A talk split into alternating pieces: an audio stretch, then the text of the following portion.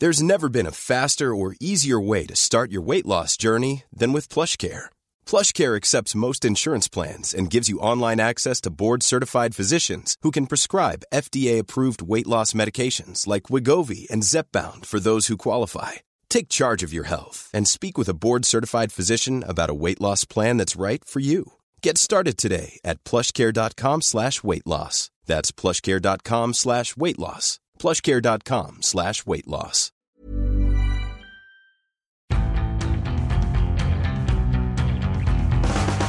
Hello, hello, and welcome to the Indie Football Podcast, your award nominated, uh, possibly future award winning, if we get enough votes, uh, pod- favorite football podcast. It is uh, a busy Monday today, a hell of a Sunday yesterday, and of course, that means that on my own, I would be helpless. Instead, I've got Miguel Delaney, the chief football writer of The Independent, alongside me. Miguel, hello. Hello. And I also have Jack Pitt-Brooke. Hi, Ed. Both of those guys were at big games yesterday, as was I. So I think, without further ado, uh, we'll get onto the games. Yeah. The big one, Man United Chelsea.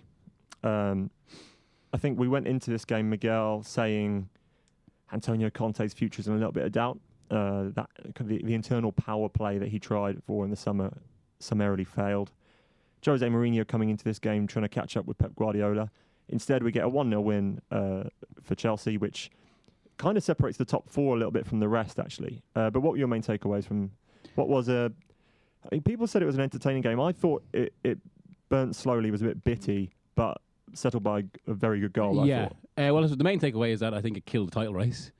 Eight points. You think it's done already, yeah? Well, there's never there's never been a lead, or there's never, there's never been a gap between first and second like that since the Premier League was founded. I'd have to go back looking through the stats, which is which sounds like a fun afternoon Yeah. if, if I want to go pre, before pre Premier League. Um, I thought once again in a big game, United actually started well, but once again, Mourinho's tactics in a match like this were found wanting and functional and basic. Well, we were expecting we were expecting a super defensive look from him.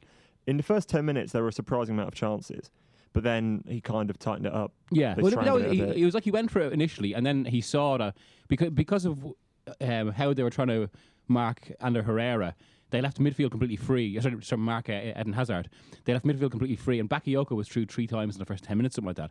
So then Mourinho, of course, reverted, shored up, and then United were caught in some kind of strange halfway house down where they didn't know what, they needed to win, but obviously he didn't want to cough up all these chances.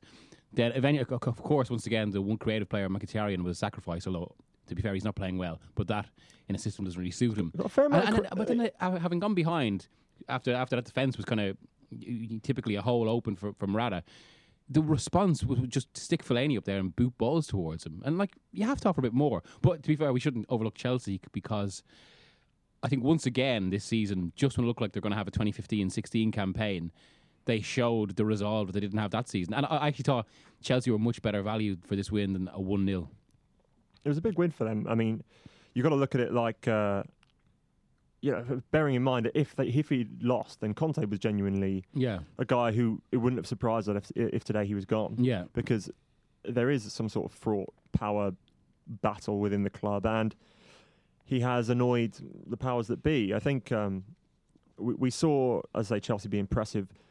Mkhitaryan has got a lot of criticism, Jack, um, and I, I think it's harsh because he's been asked to play a role which is just so alien to him. Um, but I do think there is an argument, and, and I actually thought this when he was replaced by Martial. I thought, wow, we're going to see Lukaku, Rashford, and Martial. I think they, they've only played together for a very short period this season as a three. We saw that for half an hour, but there was no flowing football. There was nothing. It, it was, as Miguel says, just throwing the ball up to Fellaini and hoping. I think it was certainly one of those moments where the difference between Jose and the other top five, co- top five Big Six coaches uh, is most obvious in the sense that they almost always seem to have more, um, more precise, more imaginative, maybe more effective plans when it comes to trying to score a goal Oh, against a good yeah. defence, which is basically like, you know, the hardest thing to do in football Yeah. and therefore the most important. Um, and yeah, you're right. Like Mik- Mkhitaryan, like a lot of clever, creative players in that team, looks a bit wasted. He certainly looks like a player who would be better off playing for one of those other teams, with the possible exception of Arsenal. Well, it's, I was talking to a few people yesterday, and it was raised. Like, I mean, can you imagine the frustration of Mkhitaryan even beyond that system? Like, You see Kevin De Bruyne probably going to be player of the season. Every time he gets on the ball, he has at least three options. Everything there's so much swirling around him. He can pick out passes. Mkhitaryan gets the ball, runs towards, and what does he have in front of him? Lukaku, who's about 30 yards away, and whose touch is suspect anyway. Uh, and I- think there is a bigger issue in this game, maybe in, in terms of Lukaku and Morata, um, that we could do a piece on. Um, but yeah, and so I've, I think I've a lot of you know I think United, United fans have been watching, have been complaining about Mkhitaryan's work rate and all that, and how he kind of pulls out. But I think when you're in a situation where everything you do is tankless, that kind of you see that seep into players' games a lot. Then they kind of there's this futility to it. I think, especially when you bring on someone like Martial, and, and, and he did nothing. He, he really just didn't have an opportunity to do anything because the ball was going long to Lukaku, actually, who I worked out was must be like 500 minutes now without a goal for Manchester United, which is a concern in its own. did, did- you know, once again, did, did, did a piece after the Benfica game. It would have been the second go, second game without a goal.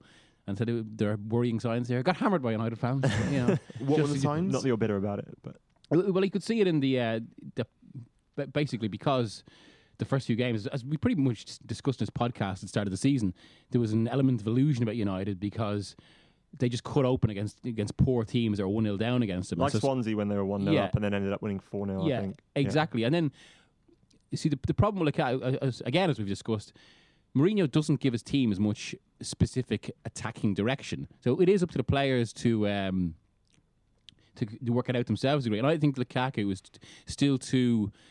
He, he's not a complete enough striker yet to really benefit from that. I think he would have benefited much more from going to Chelsea because Conte would have gi- told him exactly what to do, when he, what runs he needs to make, where he needs to be. Whereas with, with United, he's kind of just floundering now, and it's affecting his confidence. Um, He didn't. The, the thing that really surprised me as well is um, they're playing basically two up top with him and Rashford, Mm. and Rashford and him. I don't know how many. I'd be interested to see how many passes they interchanged because they basically just don't have any. yeah, They they didn't seem to have much chemistry. yeah, yeah. there didn't seem to be much going on between them. Uh, You know, they are a strike partnership.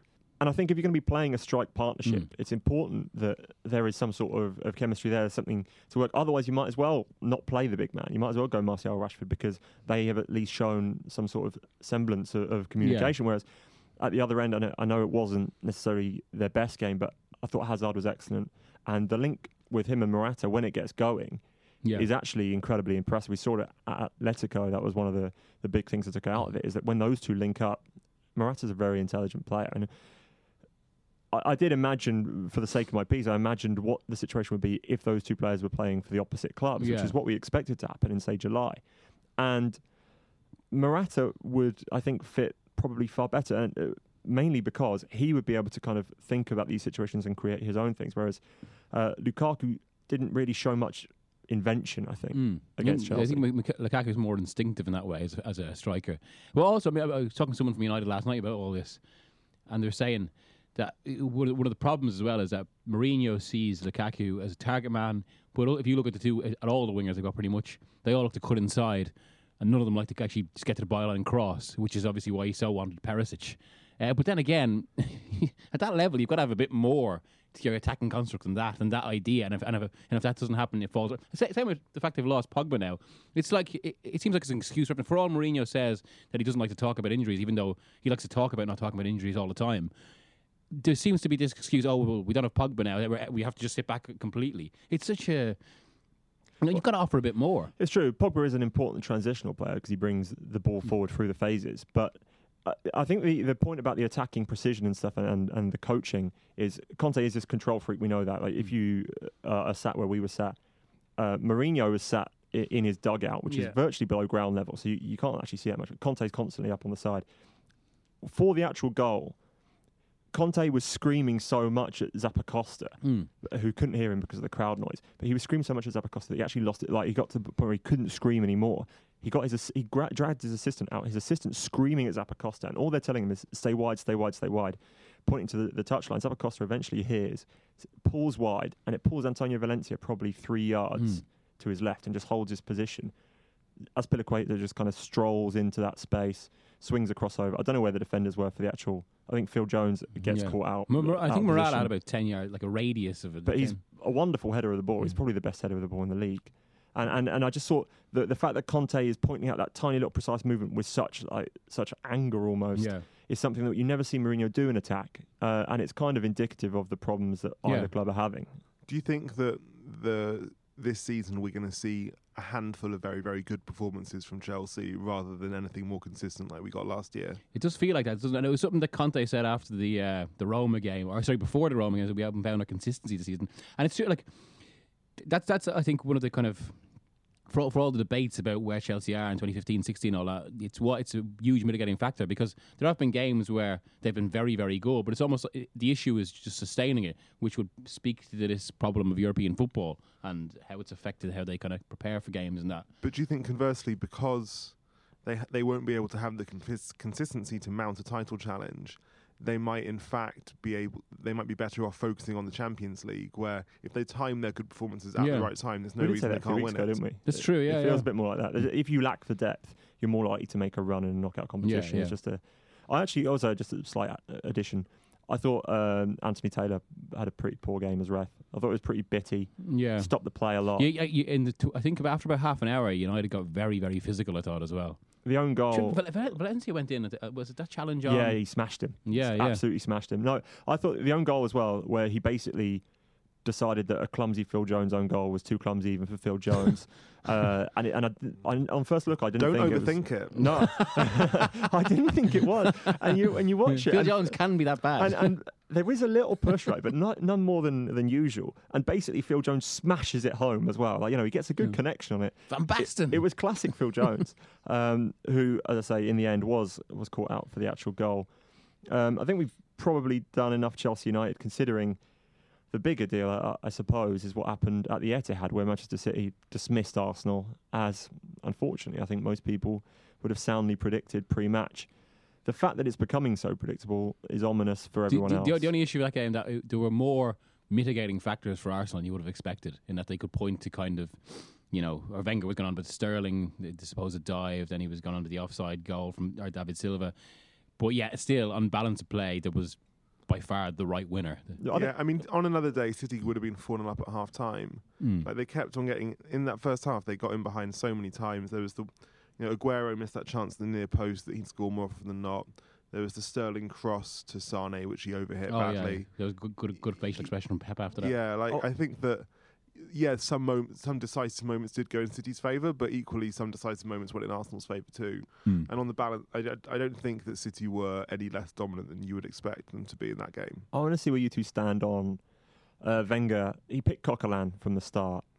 Then Yeah, his tactical trick. Yeah, they're, they're 2 0 down inside half an hour, was it? And then he takes off Coquelin, puts on Lacazette. And they do improve, they do get back in the game. So do we give them the credit for, for righting the wrong, as it were? But when we know that when Coquelin was in the team at the start, everyone was kind of asking, what on earth is he doing here?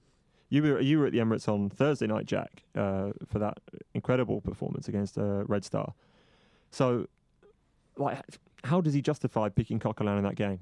Yeah, I mean, like clearly Coquelin is nowhere near good enough to play for a team that wants to finish in the top four. Like he's just, I mean, he would look far more at home playing badly in defensive midfield for a team in the relegation zone. Is he relative to his status, as in he's got a relatively regular position in one of the top six teams?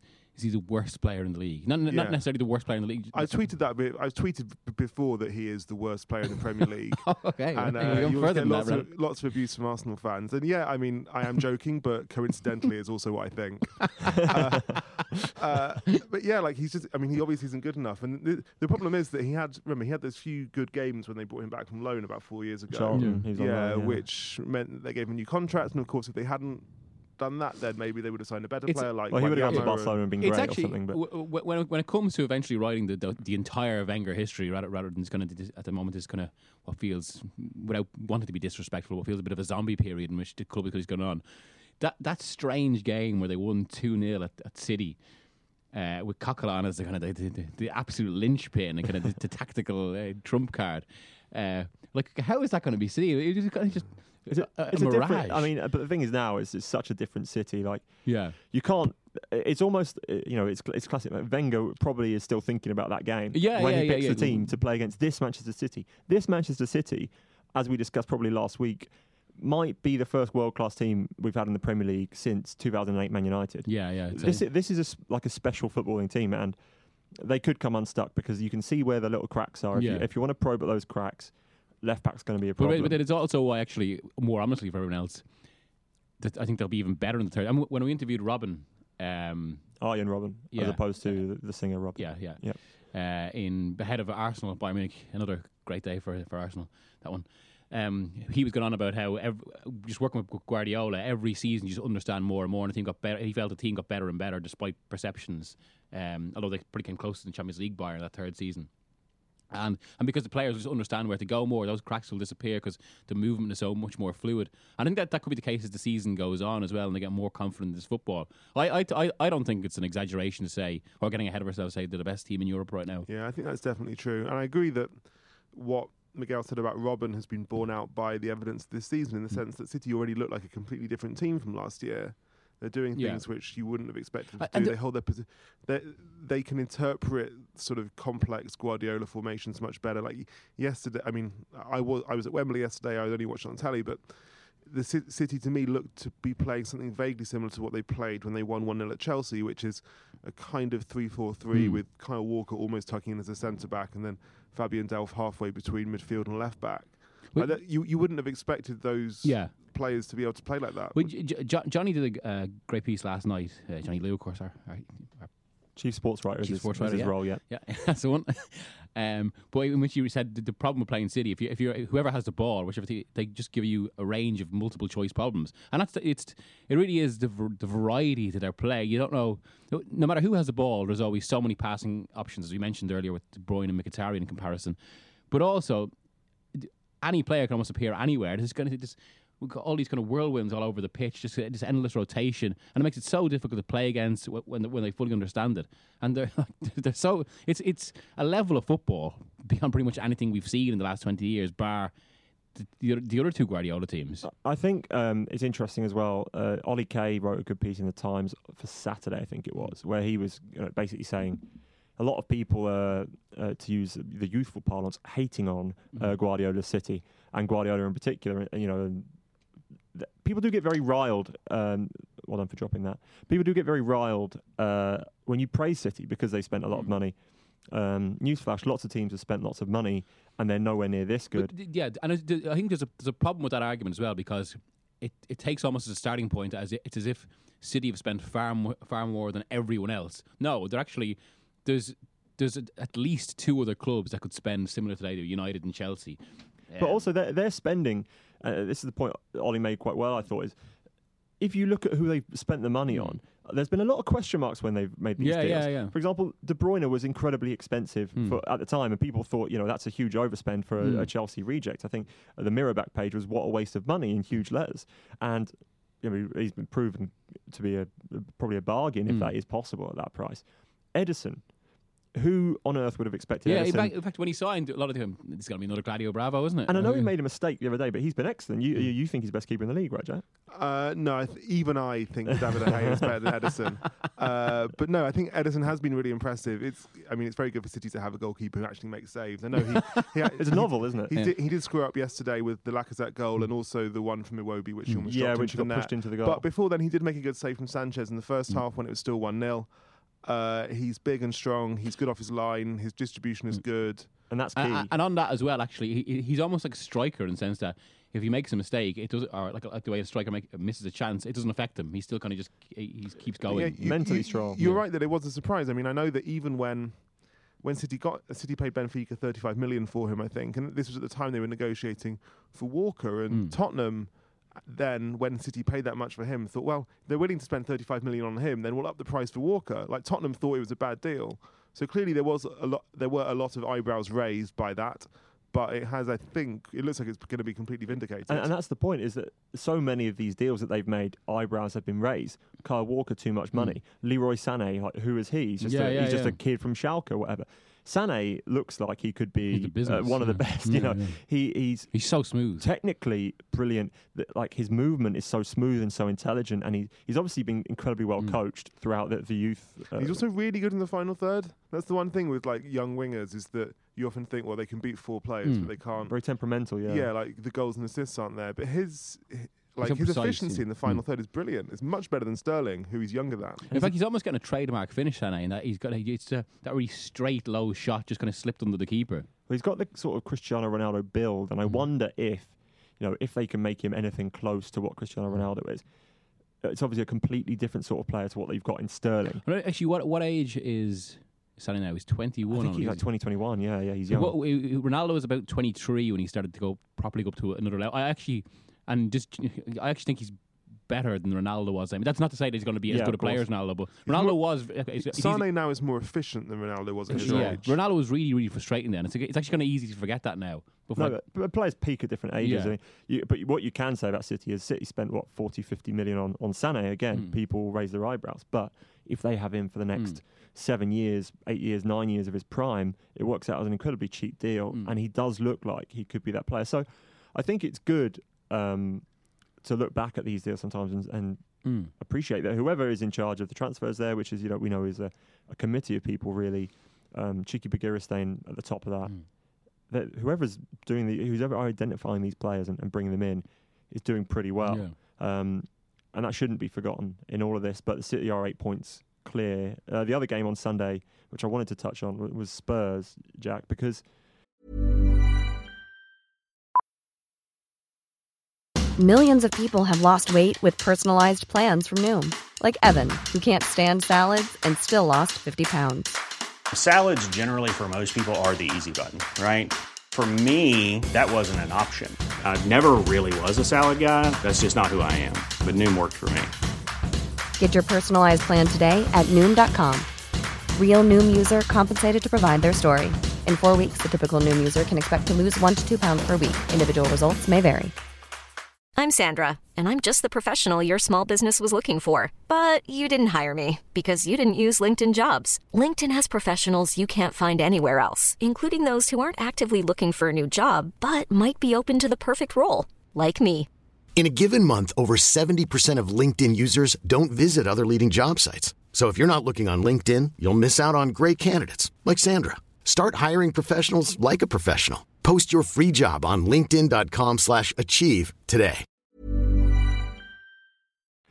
in a week where obviously the Real Madrid game is, is going to dominate, it would have been very easy to drop points against Crystal Palace, and and you were there, and it wasn't the greatest display, but they still got the three points. Yeah, I mean, e- even putting the Real Madrid game to one side, remember they drew with Swansea and Burnley at home already this season, um, and then throwing on top of that the kind of hangover factor from Real Madrid. Um, it's very easy to envisage how it could have gone wrong, and they were really poor. Like this was the worst they've seen Tottenham play in ages, so probably the worst since yeah since those Burnley and Swansea games at home at the start of the season. They were they were slow. They ca- there were so many like overhit passes, you know things like one twos that didn't come off, bad touches.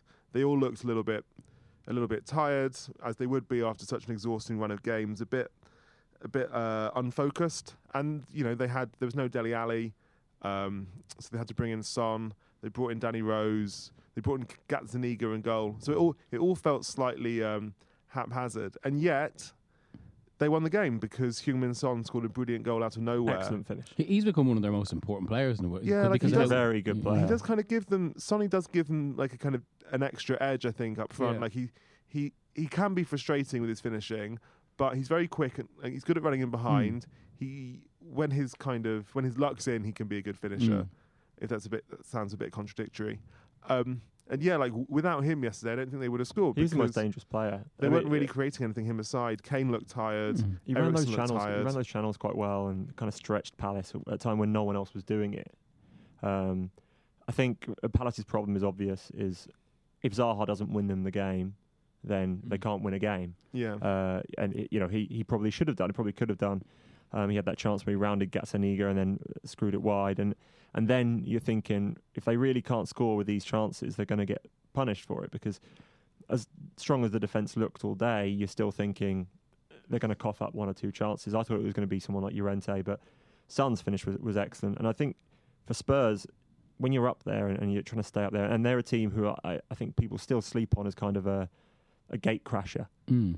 It's important to win the games where you don't actually play that well. And aga you know, I thought it was I thought it was ripe for an upset because you've got a team who's rested against a team who's had to play against Real Madrid in, on Wednesday night. The third choice keeper, it's lots of rotation, but Spurs hold on. On, on a wider point here, I think this is exactly why, and it's become controversial, why Pochettino's uh, view on the League Cup and FA Cup is justified. Uh, I know, you know, unfortunately for him, it's going to be until he has a trophy, it's going to it, it, he's going to be beaten over his head yes. until he actually gets one. But ultimately, I think he basically just sees those trophies as. I mean, he's not going to say it outright, but you, a bit meaningless. And he he wants he wants one of the two bigger prizes, and he realizes because Spurs are already Spurs are already to compete at that level. Spurs are already very stretched to the maximum. So why would you kind of eh, you know distort that then by uh, diverting resources to something that you don't really value? They I- I- effectively have have a 15 man squad. yeah, Like they hardly like Pochettino likes a small squad rather than a big squad. And even then, over the course of Spurs seasons, their squad always effectively seems to get smaller Hmm. because there are players who Pochettino decides, oh, actually, I don't fancy you anymore. yeah. Um, so it's inc- like you say, it's incredibly hard to keep in the two hardest competitions with such a small group of Mm. players, and he's only going to make it harder for himself by Yeah. overextending But- himself but in, we- in we- the when we- Carabao Cup. When we were in the press room in Wembley after they got beaten by West Ham, we were actually joking. Did he? Did he skip into the room there? I must say, I think I, I, I, I think that Tottenham are like at least as likely to win the Champions League as they are to win the Premier League. At yeah, this yeah. point. It's, 'Cause City, Well, they're not likely to win the Premier League. Well, That's why. because City are going to get 100 points. Yeah, yeah. Or 95 points. do you think City could break Mourinho's record? I think, yeah. Well, I think City will get into the 90s and Tottenham won't get into the 90s. But I think that in a knockout competition, like Tottenham are Yeah, Tottenham are good enough to win the Champions League, and I actually think City would really not like to get Tottenham. yeah, yeah, yeah. because they've got Pochettino's got a really good record against Guardiola. They're one of the few teams who can outrun City. Yeah. They've got a magical player in Kane who can, you know, can settle Yeah. a game from 30 yards out of nowhere. And I, I, I don't know. They kind of have this. Um, I think that There's a I- I- sneaky I- Poch I- Pep Yeah, I rivalry. Yeah. can see. I can see them going surprising. I mean, th- they'll eventually tail off in the Prem, but I can see them going all the way But in we, the Champions League. we are going to have. A, lo- it looks like we're going to have a lot of all English ties because Yeah, yeah, I mean, uh, At some point. yeah, we we could easily have four or five English group winners. yeah, yeah, yeah. Can you imagine Man United, Man City, Well, I- I was quarter final in the I Champions League? Oh, I was literally thinking of it as I, as I came up the escalator that how it could come down. And actually, and again, just because of the nature of Champions League, and also because of the nature of Mourinho's football in knockout games, I think they've got uh, similarly. They've Yeah, got a much better chance of winning the Champions League. I, I wouldn't. I don't think United win the league. I don't have a chance now, but I wouldn't. I it would wouldn't be a stonker that. And also, um, Ken Early, who is obviously a good friend of yours, Mm. said earlier on today that That was a good tweet. Yeah, Yeah, no, I, I thought that that the Guardiola Mourinho rivalry feels a bit like England Germany, where only one side Yeah, cares well, about it, it. was once relevant, and Yeah. gradually it's because yeah, and, and and there is sort of a feeling that kind of you know Pep probably doesn't care that much Yeah. anymore. You know, does he feel that threatened by Mourinho and United? Whereas uh, you I feel like, imagine that Pochettino's got more under Pep's skin. yeah. I think for sure, But yeah. the Harry the Harry Kane The team Harry was, Kane it was stuff, so, yeah. there was something simmering under there. I think Mm. you both said that you'd sensed before that there was a bit of uh, mutual Yeah. disdain there, and it's just kind of come to. I remember the first time they met in England last October. Um, yeah, wh- which actually when with the first time that City season, when City's first season went off the rails a, a little bit, they, their winning run was finally broken. Spurs beat them two 0 But before that game, we were in we do as a Poch's press conference. Um, so we did a Sundays bit afterwards, and like the Sundays bits are always smaller, obviously, because there was only three or four of us there. And because I was doing research, I had on my laptop a picture of the first time uh, Poch and Pep met as managers, which is around 2009. And they're both in the camp now doing a photo shoot, both with I held up the jerseys, and the two of them standing there look much younger. And we showed it to uh, to Poch, and he was a bit. he was having banter about other aspects of when he was a Espanyol manager, but not so much about that. No, he's not enjoying uh, getting filleted every week by uh, by Pep's Barcelona. I think um, the other thing to, to note with the way that, that Spurs are going is they've got the Champions League qualification done now, and they're- they're probably Mm. going to win that group, uh, which doesn't necessarily even mean an easier draw these days, does no, it? yeah. Well, Because who's going to be you've got two good teams in every group virtually. Well, who, who are going to be second place teams now? Likely Bayern, likely Real Madrid. You know, Spurs can't get them. Likely Juventus.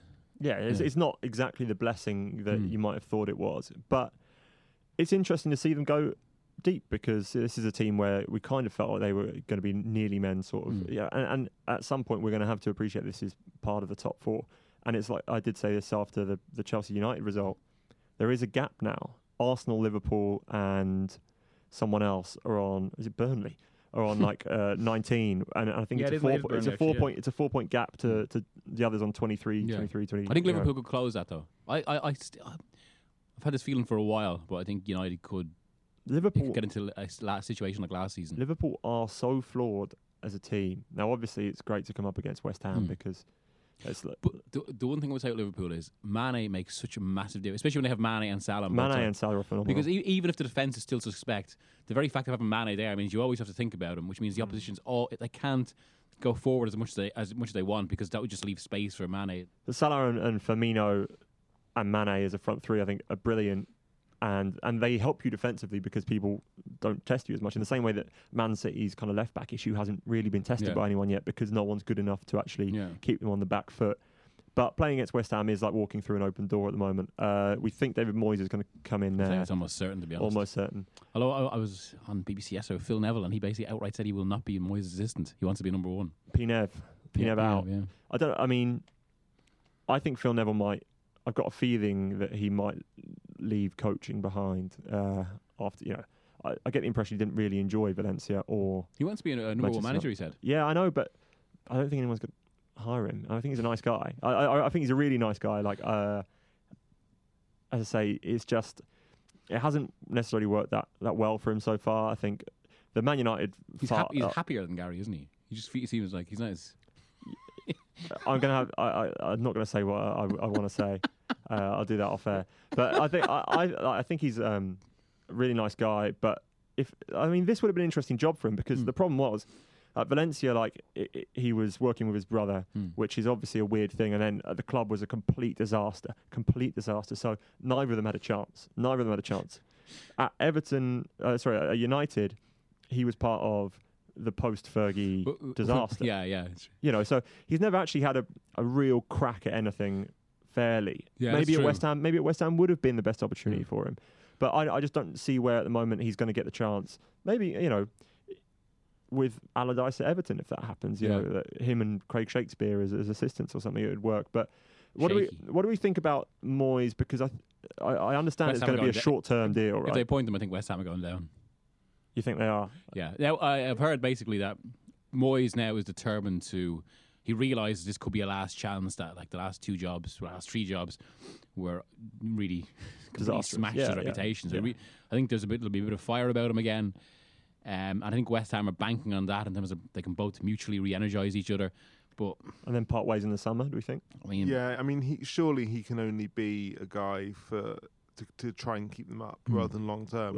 It's That said, difficult. the to- one thing they do need the most is organisation, basically. Yeah. m- They've Ahead got of none of anything else. Like play, the players are not disastrously bad. The players are fine.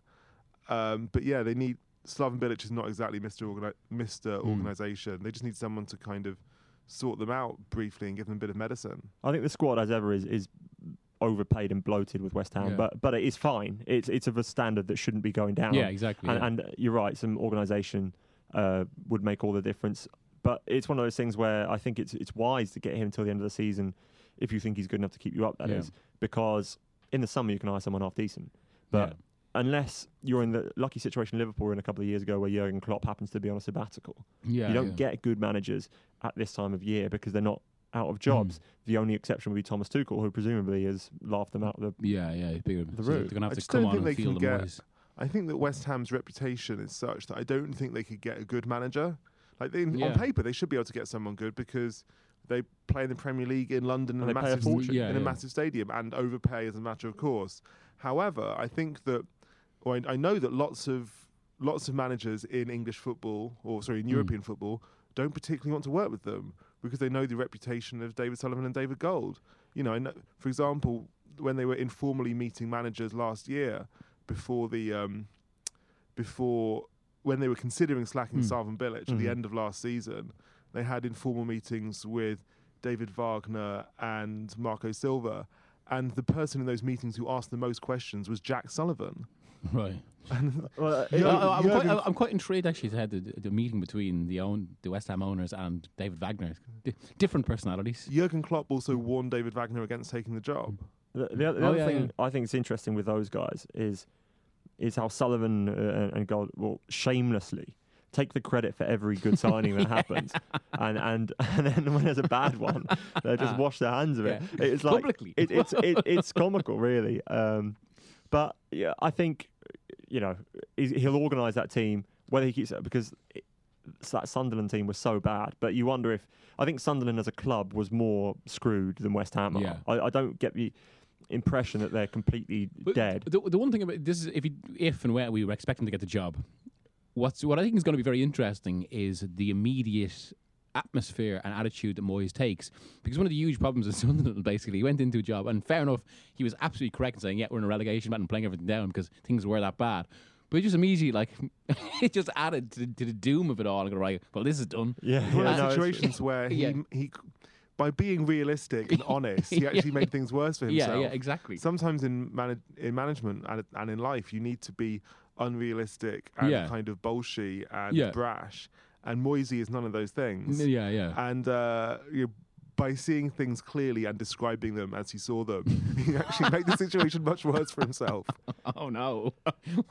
and that's why I always tell Miguel that his work is excellent. Yeah. yeah. Um, well, it's- you know, um, if anything, playing it down. yeah, yeah. Uh, uh, that is uh, enough Premier League talk. Next week, uh, we've obviously got international break. Miguel, you won't be here next Monday. will I'll you? be um, in Copenhagen Copen- on Saturday for the Irish game, and then in in Dublin on Monday for the Tuesday s- the return leg. Plucky Minnows Island. I'll be in Basel for Switzerland, Northern Ireland. Oh, It's sounds, actually, it is, sounds I, painful for Basel. it's actually a international break. I'm quite excited by. I have to say. Well, this is this is. I mean, the problem is that uh, all we do i- is mercilessly criticise the international break because it's rubbish. But this is the one every couple of Yeah. years is actually good because this is one with actual you- World Cup qualification well, on the line. it, it, it, it almost feels like you know, apologies to um to and all all golf fans listening. but as as a kind of a fair weather golf fan, it's almost one of those things like you. It's when there's a when there's a major, you kind of endure the first three days, and all right, you know, we, we we've invested all this time in it. This we, we're now to all all these shots mean something now, and it feels like that would be a bit like the uh, the international qualifiers. You've gone through all the kind of the setup games, and now finally we've got this is this is where all the consequence is. There's only This- so many times you watch Spain beat Liechtenstein Yeah, 13 0 yeah, But yes. no, this this is the good bit. Uh, Hmm. I know England have got some glamour friendlies against Germany and Brazil, but those really aren't that interesting compared to Ireland, Denmark, or, Hmm. or Switzerland, Northern Ireland, where you're going to see the hopes and dreams Well, of one nation crushed, and yeah, the other, that- you know the excitement of That's exactly getting to play in a World Cup. and you, you could see it, especially in the last round of internationals, when uh, especially in South America. But that, that's what it comes down. No matter for all the debates about the quality of football compared to the club game, it's the club game can rarely match the the emotion of these matches and kind of the, the stakes and the line. Like and even like okay. For someone as you can hear from the accent, obviously, uh, for Ireland who haven't qualified for World Cup since 2002. All right, we've got to the two Euro, the last two Euros. That- There's a good book about the 2002 World Cup with Ireland. I more, believe. well, more so actually about Ireland's qualification years, called 1986 to uh, 2002. Stuttgart Saipan, it's called by someone close to home here. Good, good, Yeah, good. thanks. So, um, enjoy your trip. Uh, be good. I would just like to thank uh, the, whoever it was, by the way, because we don't actually know who did this, uh, who nominated us for the Football Supporters Federation Award, for which we are nominated, as I mentioned at the top of the show. You can uh, go online and vote. Now, we're we're very you get a night out likely we're likely to not win the vote because. Um, other people have mounted cynical publicity Yeah, yeah. campaigns to try. Don't and worry, I've set up a bot to vote for us over and over Good. and over again. Well, We're going to get millions of votes. I actually I emailed Donald Trump to try and get hold of some of those Russian bots um, to win us this vote, but Mm. he hasn't replied as of yet. Apparently, he's busy. Um, We, we, we are actually we uh, we say the the Pochettino Spurs up against the kind of the Guardian type. we're uh, plucking outsiders, uh, but we're the- still the- mainstream. Compared, there's a, there's a couple on there which are, the big, are big, big, big spending Guardian. Yes, well, you know, and the Guardian Football Weekly Light, whatever it's called now. Um, so both of those are probably going to beat us for votes. Why are you laughing so much? They're going to beat us for votes. But we'd like to thank you all for listening um, and whoever nominated us Yeah. and whoever might go to find the website now and vote for it. I mean, I probably should have prepared with an actual URL.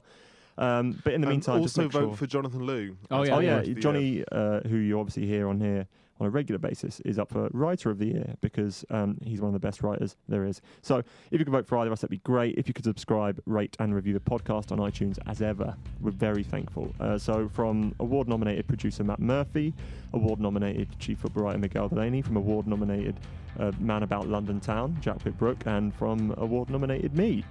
Uh, goodbye.